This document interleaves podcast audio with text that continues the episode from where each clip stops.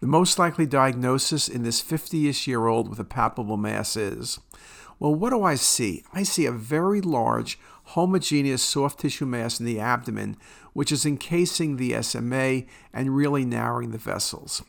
Now, carcinoid tumors involve the mesentery but with a desmoplastic reaction. Liposarcomas typically displace, not infiltrate. Also, in most liposarcomas, you're going to see some fatty component. I don't see any fatty component here. Desmoid tumors can be solid masses.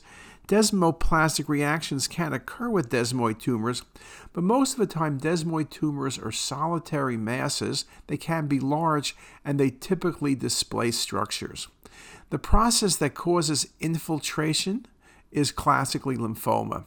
And this was a great example of B cell lymphoma, large mass in the abdomen infiltrating and encasing vessels.